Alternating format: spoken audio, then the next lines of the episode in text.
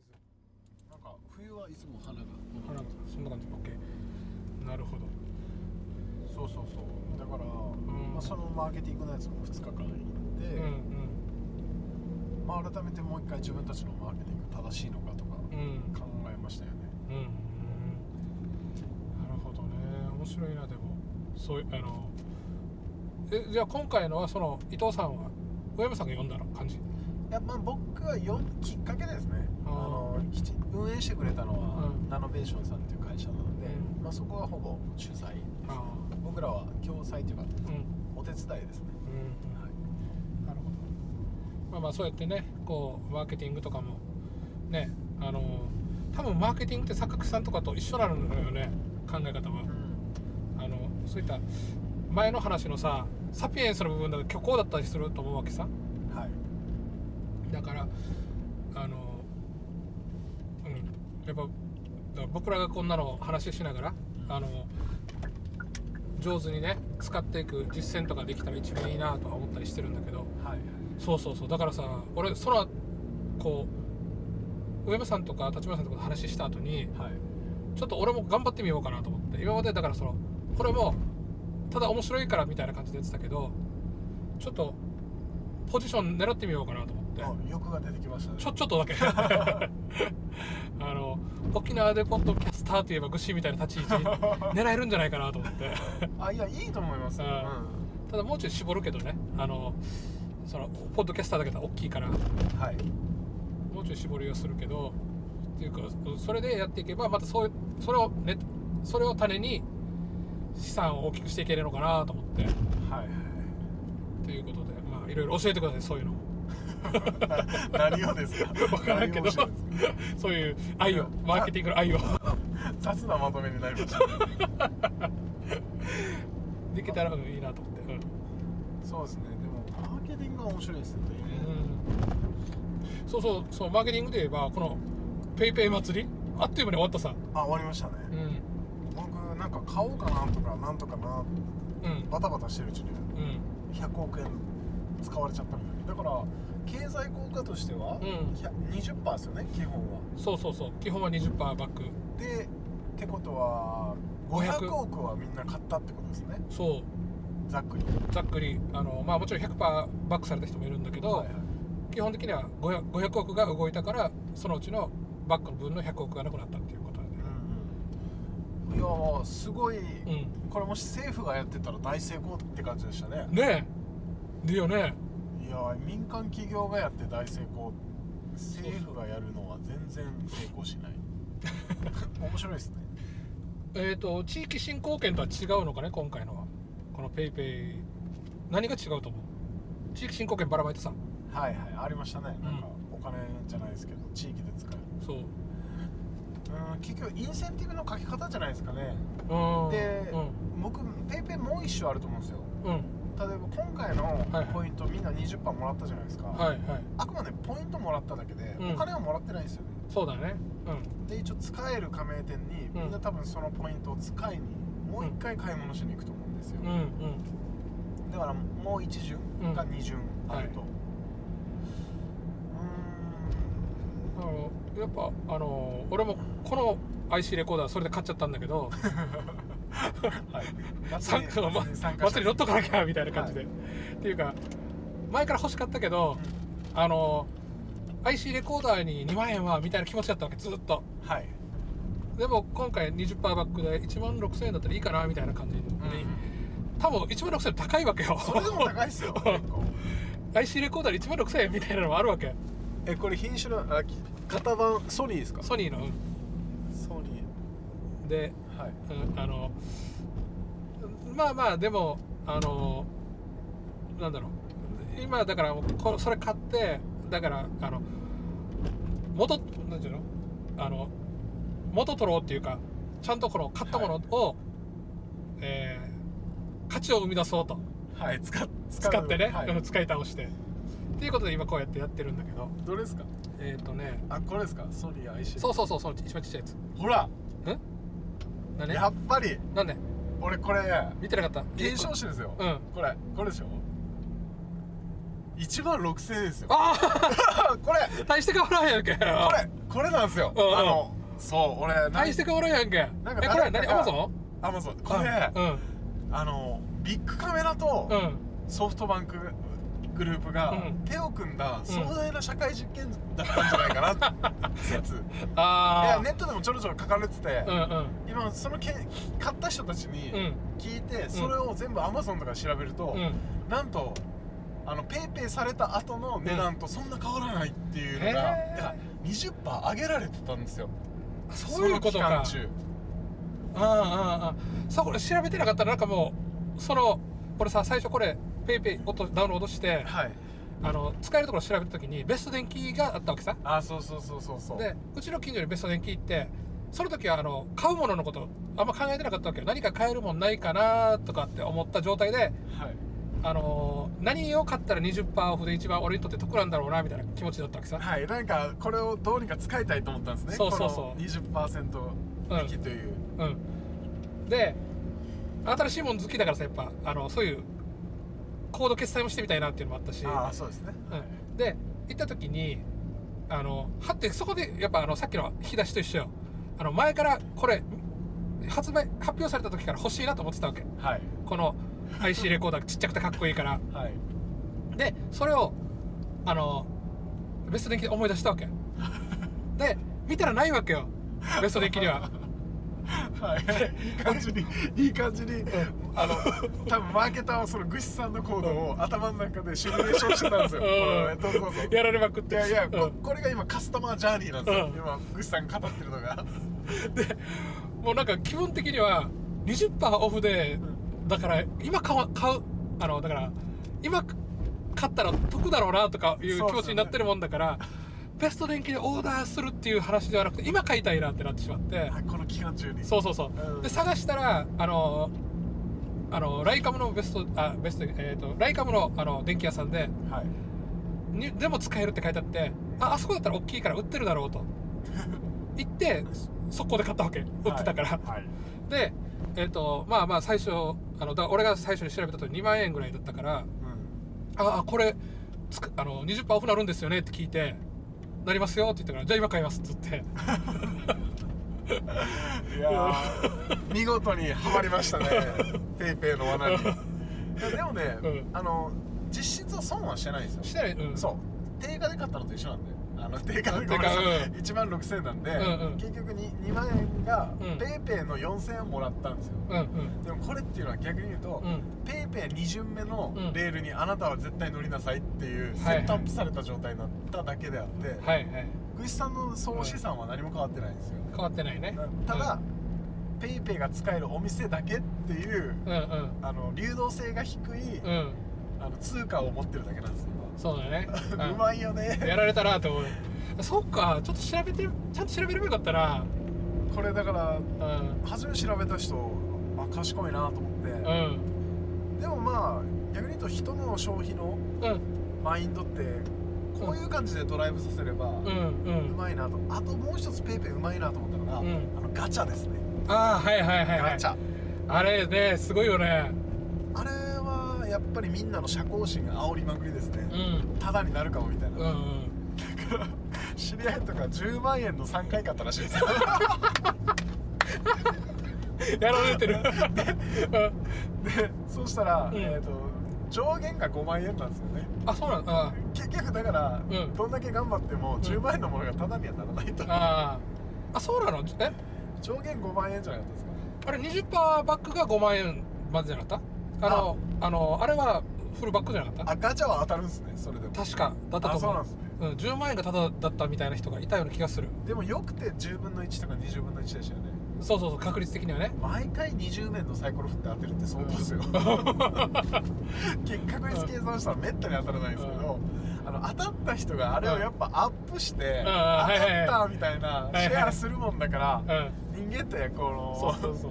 ヒューリスティックかかって、うん。自分だけは当たるかもみたいな。そうそう。あのさパチンコ屋でさあの大当たりした人の出玉バーンって並べるわけよ。はいはいはい。あのすっこうこんだけ出玉が出てますみたいな感じで、はいはいはいもうあれと全く一緒だなと思う。一緒ですね、うん。社交心煽ってね。そう。うん。あのーこれいいっすよね、うん。あのあのやり方ってゲームなんでうん。やっぱゲーム好きですね人間は。うんうん。そうだね。このランダムな中でうん。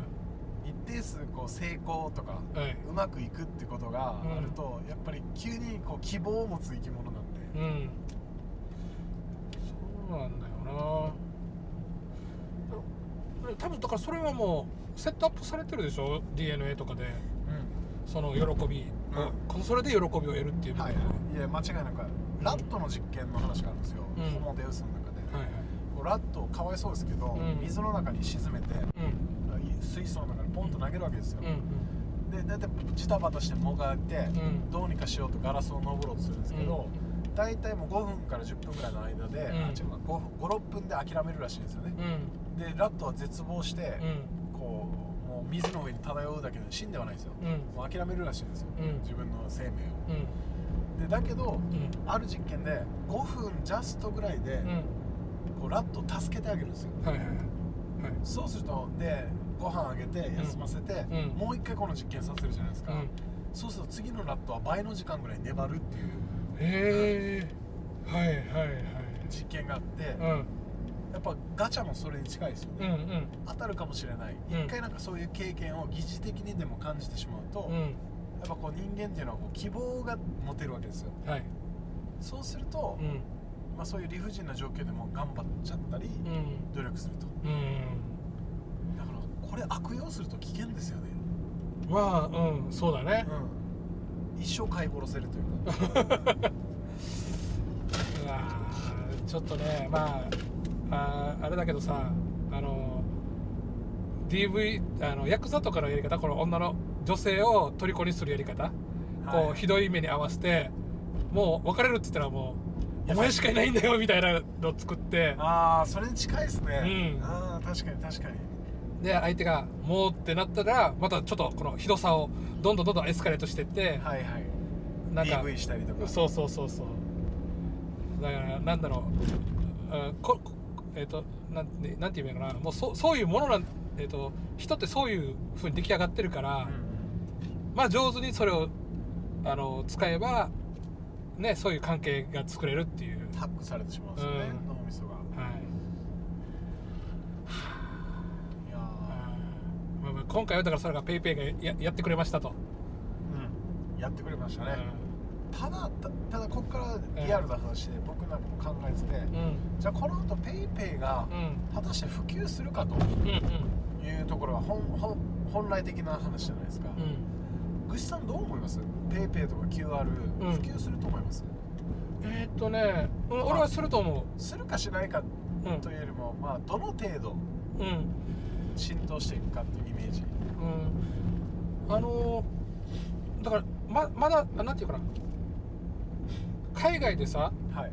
現金持ったないさクレジットカードさはい。基本的に。はい。でえっ、と日本はクレジットカードがそこまで普及ししてないさまだ。はい。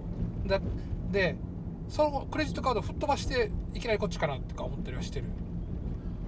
うーんぼ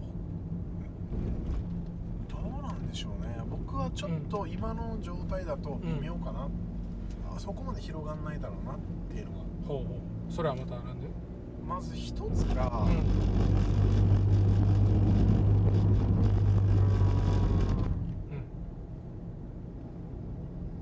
決済をんはい。使ってもらうってなると、うん。日常的に使ってもらう必要性があるじゃないですか。はい。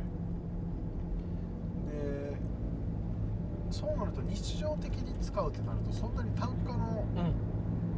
高くないお店になると思うんですよね、コンビニとか。うん、ビッグカメラで家電って年に何回ぐらいしか買わないじゃないですか。そうだね。コンビニはほぼ毎日使うじゃないですか、うん。やっぱそういうところで使えるかどうかみたいな。でもちろんそこは抑えてくると思います絶対、ただですよ、うん。こうその前にエディやら、ん。現金やらクレジットカードやら、うん。先にそのマーケットにリーチしてるうん。競合がいっぱいいるじゃないですか、うん。そうなった時にわざわざそこねじ込む理由っていうのをつけないと、うん。多分使わないだろうと、うんそうなるとポイントとか、うん。あのキャッシュバックみたいなうん。インセンティブをかけていくと思うんですけど、うん。ただそれはもうクレジットカードもやってるし、うん。相当なポイントバックをやり続けないといけないじゃないですか。そうだね。だかからそうなり続けると一体いつこれは収益出るんだろうかって話になるし、うん。この QR 決済自体が。はいはい。あとなんか携帯のアプリ立ち上げて読み込んだりって面倒くさくないですか？あまあそれはちょっとああるね、うん。あだからどれだけこのこれにあの素早くできるかっていう話だね。あの画面が出せるかっていう話で。だから次の PayPay キャンペーンもあるじゃないですか、うん。飲食店とか、ん。コンビニでなんかガチャが5分の1ぐらいで出るみたいなのをやってくるんじゃないですかね。じゃああれか。その あのヤクザのやり方その2みたいな感じで。そうそうそうそう。もうちょい優しくす優しくする確率を多くして。多くして、ん。使う回数の方を今度は増やしていきながらう習慣化させたいっていうのが多分 QR 側の狙いだと思うんですけどね、んうん。なかなか。でもなんか今日も朝も日経新聞読んでて、うん。QR の認知率ってまだうん。知らないが80%らしいですよ。ああそう。うん。だからこの PayPay 祭りに乗ってるのも、うん。いまあリテラシーの高い人々たちなんですよね。全体的に。って考えた時に普及はまだまだかなっていう気もします。ただあれ？あこの話知ってる？あのアフリカに靴のセールスマンが行ってこの現地の人は靴履いてないから売れないですよと裸足の人がこんなにいるっていう2種類いるっていうはいはい捉え方です。捉え方、うん。それで言えばまだ知らない人がこんなにいる。でこれでうまく回しきれたらあの全部俺ら俺の儲けだみたいな話にはならないかなあまあまあそれもあると思います。うん。でそのセールスマンは靴売れたんですかね？分かんない。そこそこまで聞いてね。だからそこ、でもそういうとここそ、うん。なんかマーケターの仕事だと思うんですよね。うん。あのー靴を履かない方がいいと思ってる人たちに、うん。何かのきっかけでこの靴を履くとあなたのこの問題が解決できるんですよ、うん。ああはあ言われてみればなるほどっていうメッセージを伝えきれたらうん。普及すると思うんですよ、うん例えば中国とかがもう普及してるさはい。その QR 決済。うそこはじゃあなんでなんていうのかな。多分じゅあの何何かがあって普及してるんだと思うんだけど圧倒的物量なのかんはい。なんだと思う？その社会としてそれがあの広まった理由、まあ、よくこの経済系の記事で書かれてますけどやっぱうん。政府の発行するお金うん、がの信用力が低かったってことじゃないですか。ねなるほど。日本めちゃくちゃ信用力高いじゃないですか、うんうん。どこ行っても1万円は1万円だし、うん。あのであとはその現金にまつわるインフラ整備がん。素晴らしいの一言ですよね、うん。銀行の支店はめちゃくちゃあるわ、うん。コンビニ ATM はめちゃくちゃあるわ、うん。あの ATM って維持費1年400万かかるらしいんですよ。あそうなの？人の出し入れとかメンテナンスとかで、うんうん。いや本当は銀行もやめたいらしいんですよね。うん ATM を。ATM を。うん。ただもうなんかみんな生活の一部で ATM からお金を下ろすっていううん。作業がうん。もうインストールされてるので。うん。やっぱ楽なんでしょうね。で中国はそれができてなかったから QR の方が良かった。そうですそうです、うん。まあ、だからこうフロッグリープですよね。うんカエルの飛躍とかって言って、まあ簡単に言うと電話線引く前にうん。電波塔立てて携帯やった方はいがコストも安いし、便利だしこれでいいんじゃねっていう、あはいはい。前の時代の技術とかがうん。やっぱ革新の阻害になってる。はい、ケースはよくありますよね。うん、じゃあ日本の場合はそれが強いからまあ PayPay っていうか QR 決済はなかなかという感じ。ですね、うんだからスイッチングのコストですよ、うん。その今までのやり方とうん。これまでのやり方をスイッチさせた時の面倒くささ、うん。実は本質的なコストはそこにあったりするので、うん。そこをどう乗り換えて活かせるような施策だったり、取り組み。なるほど。かな、今さおも頭の中で思い出してるのがさはい。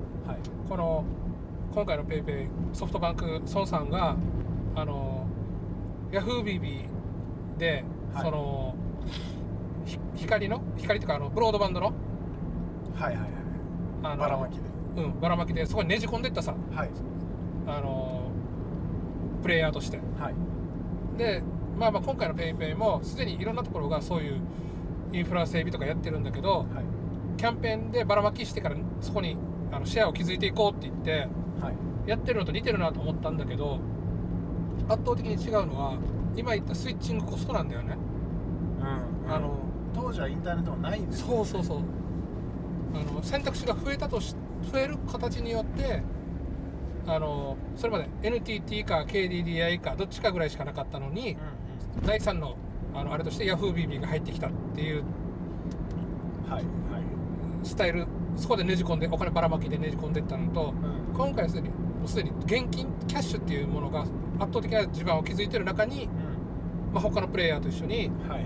そのえっ、と市場をねうん。開拓しようと。かいうんそこにねじ込んでいこうって言っててっていう話でで今さっきの話あの中国はなんでそれがうまくいったかというと現金っていうもののシェアがそこ言うほどおあの大きく強くなかった。スイッチングコストっていうよりはうん。みんながあんまり信用してなかった。そうそう。ん。だからそっちの方は逆に言うとさっきのブロードバンドの側と似てて、はい。それはばらまきでうん。あのそういうあれができるけど、えー、とそういう普及を狙うことができるけど日本の場合はもうすでにほぼ出来上がってる状態の中でうん。うんどうやってひスイッチングコストかけかけてひっくり返すしに行くかっていうことだから難しいねと。うんうん。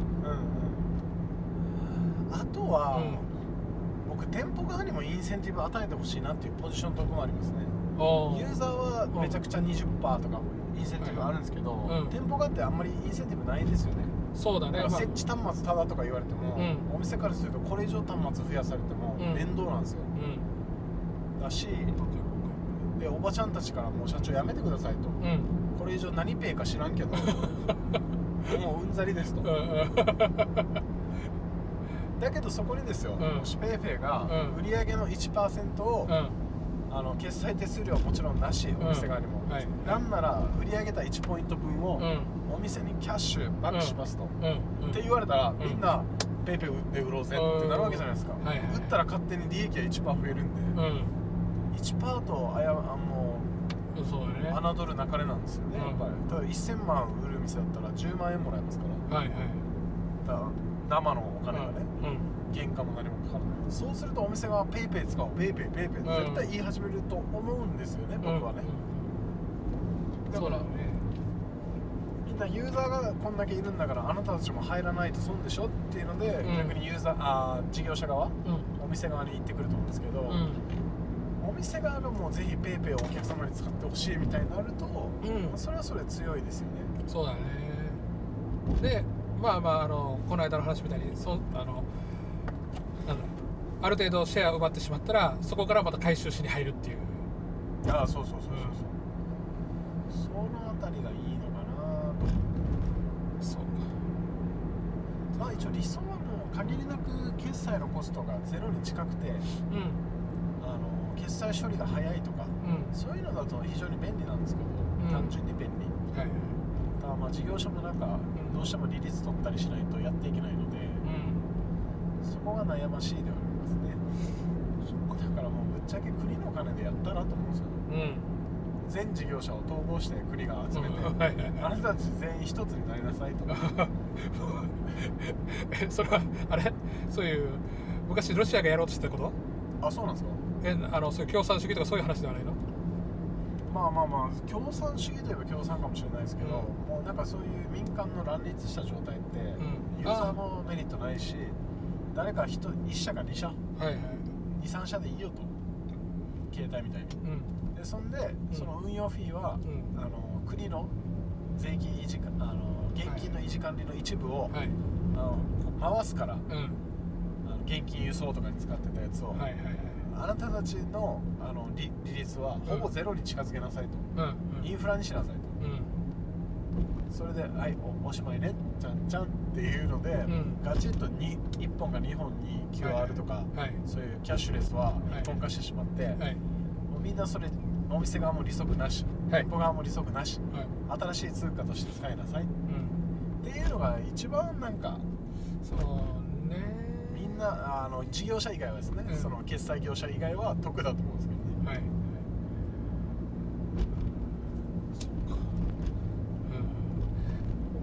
ん。最悪最悪っていうかいっそのことアマゾンとかグーグルあたりにボカンってやってほしいなってのはあるな、まあまあそうですね。うん。だからその民間企業ってもうもはや、うん。アマゾングーグルもそうなんですけどもうん。う一定のシェアとパイをと取って拡大していくとなると、うん。政府がやってる領域に入ってくるんですよね、そうだね。で政府はそれがうん。一民間のうん。少数株主でうん。世の中に対する意思決定がされるってことをやっぱ恐れてて、うん、で多分企業に対する締め付けとうん。うんかある意味では経済側からうん。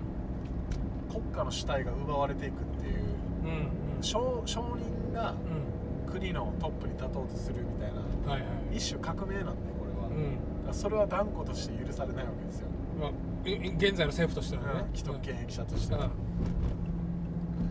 まあ、その辺りの戦い攻防っていうのは実はもう水面下では世界中起きてますけどね。うん。確かにね。やっぱさそこら辺あのなんだろう。えっ、とちょっとさあのフェイスブックとかにも書いたんだけどさ平等とかあそこら辺の概念でさやろうと,、えー、とみんなに教えてるさ教育とかで。はい。多分俺やられてると思っててそれ。あの実は平等とかあんなのではない実質的には違うんだけど、うん。そういう概念を無理やりインストールして、はい。えーこうみんな平均になりなさいよと。で、はいはい。それを分かってる人はあのとなんていうの無茶して突出どんどん突出してって、はい。えーうまいことやっていってる。うんというふうになってるんであれば今まさにこのそういう考え方をあの Google とかあそこら辺はもう変えてって言ってるわけだよね。このなんて言えばいいのかな。えっ、と新しいエリート主義っていうか、うんうんうんまあまあそうですね、うん。ニューエリートじゃニューエリートですね。うん、でえっ、とそれをうんん待って今何が言いたかったこれまっすぐ？はい、はい。まあ国の形がだから変わっていくような感じがしてんだよね。新しい国っていうか。国の運営の仕方とか、うん。いやそれはあると思いますよ。だから結局、うん。これ悲しいかな。うん。政治側うん。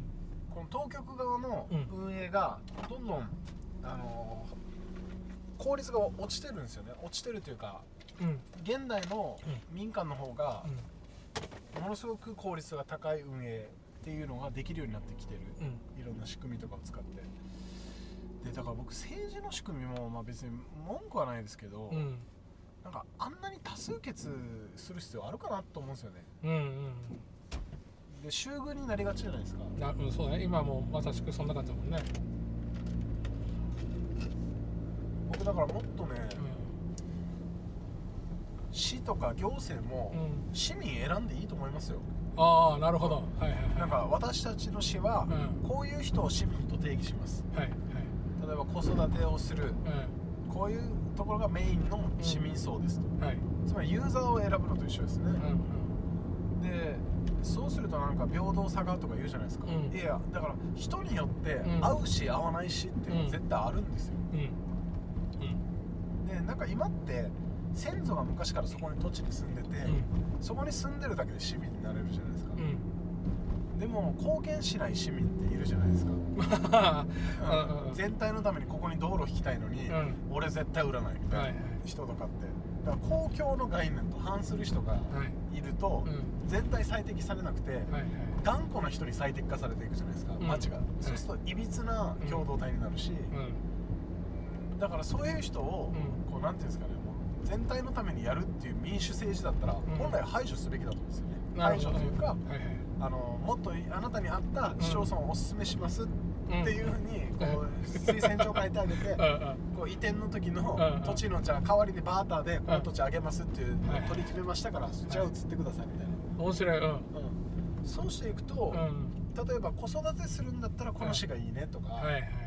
なんかスノッブに行きたいんだったらうん。コストめちゃかかるけど、う何々区がいいねとか、はいはい。うんその代わりあそこも、なんか歩道もエスカレーターだし、うんうん。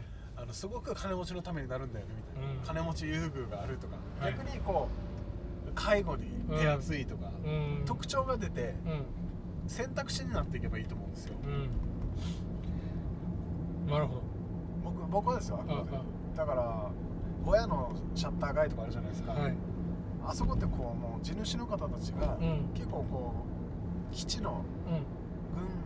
軍軍の土地持ちはいはいはい。で困ってなかったりするんですよね収入あにでだから目の前にある商店街をう運用頑張るっていうモチベーションがないんですよ。うんはい。人によっては。うん。だから僕が市長だったら、うん。あのじゃあここでビジネスをやらない人はうん。固定資産税100倍。まあまあそうだね。100倍です、ここはそういう場所だかうん。ら、売ってくださいと、はい。やりたい人に、うん。だけどもし商売やってうん。活気づけたらん。固定資産税ゼロです、おおおい雨か無知か、あうなるほどね。ん、ではっきりした。うん。あのやりたいって人に対してうん。上場売あ譲渡すると。はい。その時の売買益とかには課税しませんと、うん。で銀行とかもつけてあげます。うん。うんってやればもっと流動性高まるじゃないですか。そうだね。でも多分そういうことやると市民からは苦情があってあるんですけど、うんだから全ての苦情を聞き入れるフェアネスなんて本当は存在しないんですよ、うん。現実的に。うん。現実的に。はいはい。だからどっかでうん。やっぱ最大多数の最大幸福を地で行くような、うん。本来の姿って民主主義ってうん。一種暴力的なんで、うん。数が多ければどんなこと言おうか勝ちなんで、はい。だからやっぱその特徴をうまく最大限に生かすようなうん運営の仕方っていうのはどっかで強いリーダーシップ持って誰かやんないとねっていうのは常々思います、なるほど。面白い。ね今だからあのちょうどさ金島さんいるさはい。が昨日からかな沖縄にまた戻ってきてるわけさ。はい。でまたあのちょっとあのこのやって話したいんだけどって言って、まあ、時間があのタイミングいつ合うかわからないけどああったらあの話できるはずなんだけどはい。ちょっとそこら辺もあいいですね。こういう面白いことを上山さんが言ってたんだけどみたいな感じで聞いてみたいな、あーでもううん。これはあくまでね思考実験というか、は一つの選択肢の提示なんで、うん。絶対正しいわけじゃないと思うんですよね。いろんな声があるし。うん。わかりますわかります。ただうんいろんなのがあるあると僕は面白いので、うん。特徴そうですねまあみんなねだからこの「C」とか「空」とかがとあれは出そうとしてるよね。あのなんていうかそういう芸能の街みたいな感じだったりとかあのうちはこう農産物の街だったりとか。なんかこれますまっすぐからいきましょう。そう、うん、あれって戦略的に考えてますかね？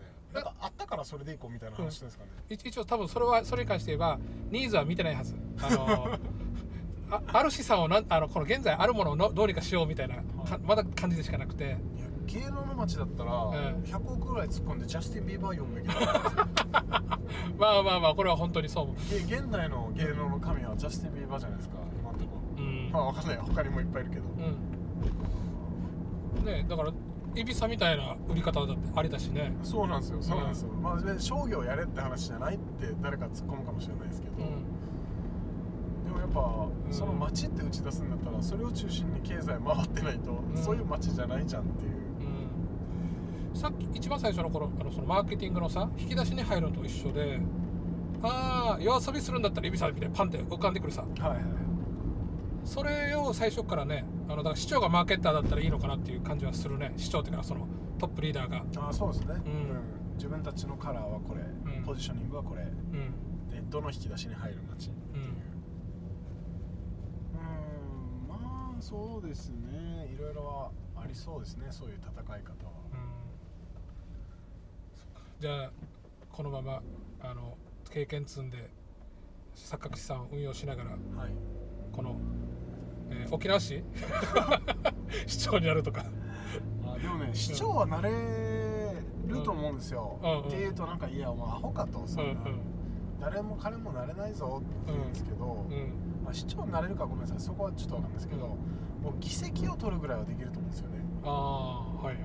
え例えば、うこれし思考実験ですよ、うん。ラディカルなこと今から言いますから、ん。あのー立候補っていくらぐらいかかるんですよ、えっ、とこの間この間金島さんに聞いて県知事だと300万だそうです。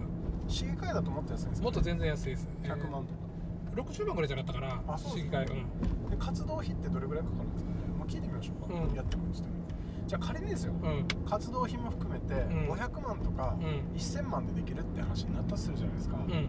そしたら、こう僕がうん。こうお金を調達してきて、うん。大体何席でしたっけ？市議会って。まあ2 3 0席ですよね。そうですね。で30席取ればん。100%としてうん。大体3分の2以上取れると特別議決とかもほとんど通せるじゃないですか。はいはいはいはい。4分の3とか、うん。じゃあ4分の3ターゲットに30席の4分の3だと,、えー、と75%なんで、えー、223席ですよね30席中。はい。じゃあ23席を取るうん。って決めてじゃあそれに対して、えーどれぐらいの確率論でいくかとか。うん。じゃあ50%では通れるとかってなると、大体50名ぐらい擁はいはい。擁立して立候補者を。彼らにこう1000万ずつ渡すわけですよ。はいはいはい。はいはいはいっつって、うんうん。そうすると5億円ですよね、はい。お金は。うん。で5億円ばらまいてはい。全員。うん。で全員でまとめてキャンペーンもするからい。コストダウンも可能だと思うんですよ、うんそうすると、はい。もう数打ちゃ当たる論じゃないですけど、うんうん。議席取れるじゃないですか、はい。どうしてももう力金の力で、そうするとあの市議会がほぼ100%通せるとなると、うん。そこからあとは誰か市長を囲い込むかもしくはその中の強い人をリーダーにして、はい。市長にしてしまえば、うん。もう全てが意思決定可能なわけじゃないですか、はい。はい。で沖縄市って大体予算1000億ぐらいあるんですよね、うん。そうすると5億投資すると、ん。1000億の予算枠を手に入る、はい。なんと200%なんですよ、うん。あに、えー200倍かうん。の運用ができるって考はいえると、まあうん意外と別になしな話じゃないですよね。まさしくこのあのキングメーカーの発想で自民党がやってるようなもんだよね。すごい面白い。それはうん。まあ、そそれを実実行に移すプレイヤーがどんだけいるかって話なんですけど、うん。まあ理論的には可能かなと、うん。そうね。うんあの自民党がやってきてるわけだからねそういうことをね。まあ、すごい民主政治って一体何だろうかっていうのを、うん。まあでも最後選ぶのは有権者なんでどんだけお金積もうかなんだろうか、まさしくそれこそその選挙システムをハックしてるようなもんだよねその考え方は。でも、うん。仮にこのやり方でうん。金を積んでうん。広告キャンペーンがうん。うまくて強いほどうん。当選してしまうってなると、うん。それこそこう行政のハッキングですよね、うん。あ実はにみ人間ってうん。みんなそこまで政策なんて深く考えてなくて、うんあのー有名人が国会議員になってしまうのと全く一緒のことが起きてしまう、うん。つまりその人の能力なんて知らないし、うん。あの知識とかうん。そんなの全く分からない。人柄うん。ただ自分が知ってるか知ってないか、うん。何で有名かだけうん。に対して一票入れちゃう。うん。っていうのがあって、うん。この本質的な問題はもしお金でハッキングできたら、うん。それは市民のレベルの低さだと思うんですよレベルの低さというか、うんうん。ハッキングされてしまうようなうん。リテラシーが本質的な問題であって、はい。はい。はい別にこのお金で票を買ったみたいな話が問題じゃないと思うんですよ。うん。はい。それを許してしまう環境になってるのがおかしいっていうことね。そうですそうです。うんはい。だからやっぱ政治って、はい。そのし関わる人たちのレベルだよっていうのは如実に出てしまなるほどね。うんうんうん。確かにその通り。面白いな、うん、あのちょちょっとねだからねあの今のこのハッキングの話だとさっきからずっと言ってる金島さんの話とちょっとかぶってくるんだよね。う彼が変な格好をあのマスクつけたりとかとかはい。はいそういうそういう形で人のこの認知をバッて奪って、はい。それでう受かろうとしたみたいな 部分とね。ただできなかったけど。インターセプトしようとしてそうそうそうインターセプトしようとしたっていうその考え方とねだからそのインターセプトもうん。むやみやたらじゃダメなんですよ、うん。あの例えばそれがうん。なんていうのその後のメッセージに続くはいはい。なんかトンチの効いたうん。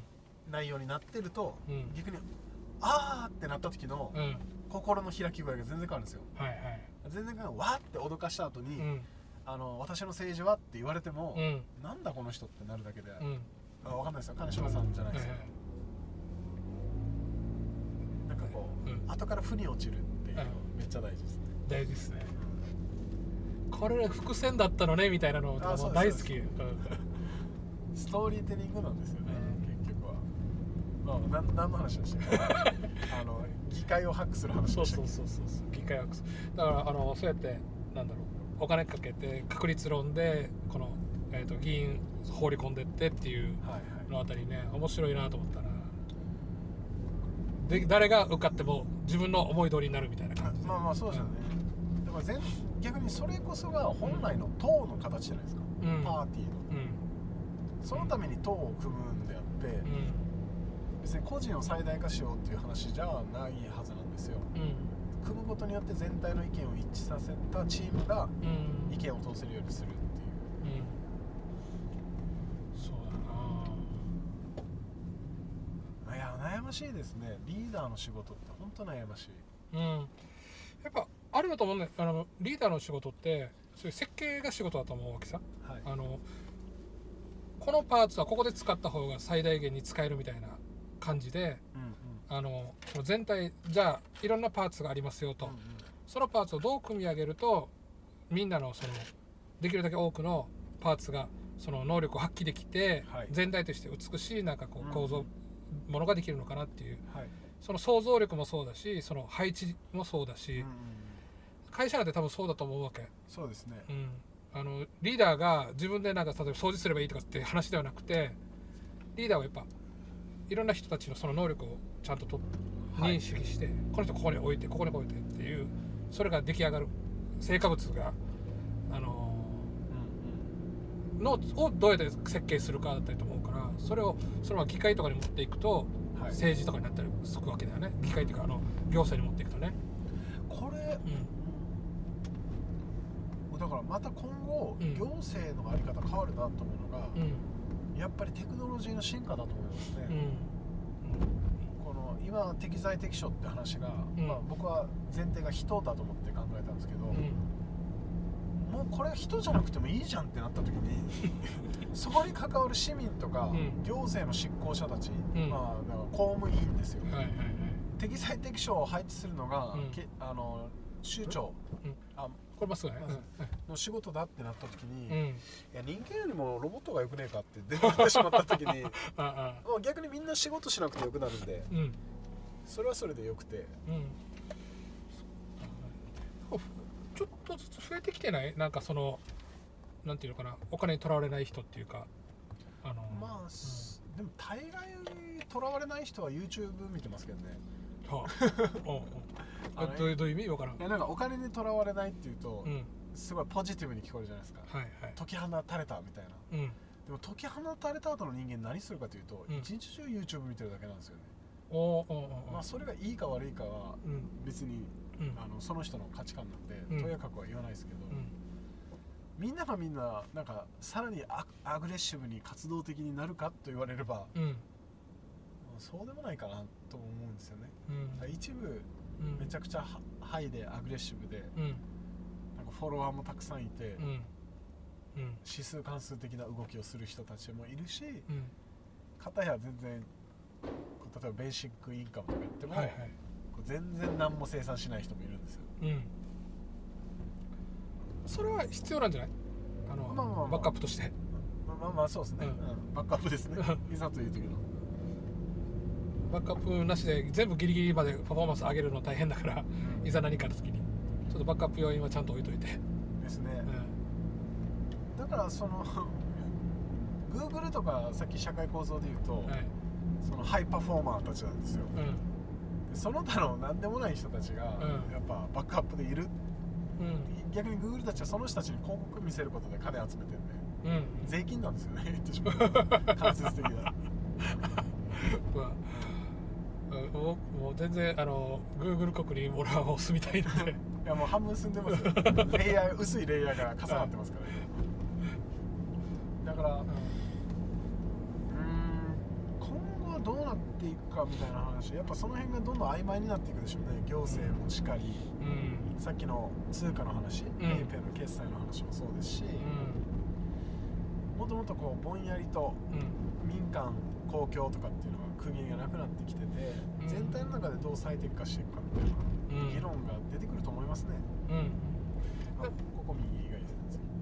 あのほらどんどんさ階層化されていくっていう話があるじゃん、はい。で階層化されたと固定化されるみたいな感じで。うんで多分あのーなんかその役割が変わってくると僕は思うんだよね。あのそのえっ、と今さっき今の話だとさバックアップ要因みたいな感じの話もあるしはい。この人たちはあのハイパフォーマンスを狙い続ける人たちうん。ワーカホリックみたいに。はい。みたいな感じでもう分かれてってでその役割を果たしてることで満足するっていうのかな。最高ではなくてこの満足を目指していくような感じで分かれていくのかなとか思ったりしてるわけ。ああはい。感情的なそうそうそうという。かそれはあるかもしれないですね。だからこう階層化が悪いとは僕は思ってなくて、うんうん。どの階層にいようが満足すれば俺はいいんじゃないかなと思ったりしてるわけよね。僕良くないのが、うん。その階層同士のコンフリクト衝突が良くないと思うんですよ、はいお互いにこう価値観をうん。こうであるべきをうん。相手にも要求するうみたいな、でも僕もやっちゃいますけどねそれは。ああ自分多分ワーカホリックなんですよ。うん。これまっすぐあ右右 OK うん。まあだからこう働くこと別に苦じゃないっていうか、うん。ワークアズライフなんですよ。うんワークライフバランスじゃなくて。うん。うんもう働くことが人生みたいなので,、で別に働くっていうとなんかネガティブにうん。取る人もいるんですけど僕からするとインプットの機会であり、うん。社会とのコミュニケーション機会でもありうんこうつ貨幣を稼ぐ機会でもあり、うん。いろんなのが重なってるんで、うん。だから楽しいんですよ。うんでもやっぱそうは思ってない人たちもいっぱいいるわけで、うん。うん。別に仕事が私はコミュニケーションだってなんて思ってませんみたいな、うん。そうだね。生活費さえもらえればみたいな感じだもんね。そうそうそう。だから自分はワークアズライフなので、うん。資産が増えていく喜びというよりも、うんその資産とかを使うとまた自分が経験できなかったことが経験できる。うん。見たことない世界があるっていうこうちょっと探索なんですよね。うん。社会的な。うん。まあそこに非常に満足感あって今日も全身ユニクロとかですけど。ま あ別になんかうん。そういう物質的なうん。満たされっていうのはそこまでないかもしれないですね。うん今日この後引っ越しなんですけど。あの別にどこでもいいですからね。あ多分一人だったら、あうん。結婚してなかったら、うん。もう職場に住んでると思います。相当だな ワーカホリックが。えでも職場に住むってよくないですか？いやいいいいいと思うよ。あのほらいわゆるこの例えば八百屋さんとかさ昔はさう裏がお家で前がお店やったわけだからね。いやオフィスにこうベッドがあって、うん。起きた瞬間仕事できたりうん。うん出勤0秒じゃないですか。うん。ちょっとは分かれた方がいいかなと。俺は俺はね。ああまあまあそれ人それぞれ、うん。だからオンとオフがないんだよね僕は、うん。基本的に。うん。これってだから仕事の話とも言えるし今やってることも、はい。まあでもプライベートの好奇心を満たすおしゃべりでもあるし、うん。まあ常々こんな感じですかね。うんまあこのネタ変なんだけどさ嫁さんとかさあんたもうるさいとか言わない？ああもうなんか嫁はですねん。完全に僕のメモ帳になってしまってますね。あそうなんだ。もうアウトプットしたり、ん。言われます言われます、めっちゃ。俺俺も嫁さんにさなんかだからずっとあんたこんなこと考えてんのみたいなこと言われたりするわけさ。なんかちょっとこれで話し始めて。はい、だからまあ俺はこう常にこう頭の中でこんなごとごとごと考えてるからうんパッてひらめいたことはなんか出しい伝えたいっていうかいやいいアイデアじゃないとか言い言いたかったりするんだけどうん。もううるさいみたいなこと言われた時があって、まあ、言われますよね。うん、やっぱそこら辺はちょっと妄想癖のあるあの夫としては嫁さんにちょっとはい。あの苦労かけてるなと、まあだから、うん。そうですね。うちもまあ変なのと結婚したねっていうのは 夢には言ってますけどね。あー。えこれは左？はいはい。こっち左。到着です。はい。ごめんね。ちょっとまた長くなったな。大丈夫ですか？うん、俺は大丈夫。い。小山さんが大丈夫ですよ大丈夫？調整したうん。でも面白い。やっぱりなんかだいぶいろんなところで話しとんだけど面白かったな。まあつながってますからね世界はいろいろ。うん。ああれホモなんだっけ？次ホモデウス。ホモデウスはまだ読んでない、今上巻もうちょいで終わるところですね、おーちょっとまただから今度読もうと思ってたから。あのあれもいいですよ。うん。サピエンス選手だいぶ面白かったから。これとホモデウスあとその次がもうでき出てるっていうさその現状では。あそうなんですか、うん、3部作が出たって言ってて。えあの過去と未来と現在とっていう感じで。え壮大ですねあの人、人類学者でしたっけ？ユバルド・ハラリって、なんかそういう歴史を教えてるみたいな感じじゃなかったっけ、うん。まあリンでももうそろそろ本当にホモデウスたちが生まれ始めてますけどね。うん。ちょろちょろ。現代のやっぱりうん。最近もうそうもうそうだよなと思って、うん最後の最後でいきなりぶっこんでくるんですけど、うん。やっぱりフォロワー大事ですね。は 今更なんですけど、いはいはい。大事大事。多分い1万フォロワーとかいると、うん。お金に換えれますよね、まあまあもちろんそう。うん。うん。お金に換えれるっていうとなんか、うん。えーどういうことってなると思うんですけどアフリエイトもそうだし、うん。なんかイベントやると人が集まるから、うんそうだね。ちょっとその辺はうまく運用していきたいなと自分も思うわけですよ。はいはい。新しい資産として。はい。ぜうん。ちょっとそこら辺ねあのまた立花さんもなんかいろいろやるって言ってるからさ。あサボさんなんかし仕込んでますよね。うん。ちょっとあの本腰入れてやるかみたいなこと言ってるから。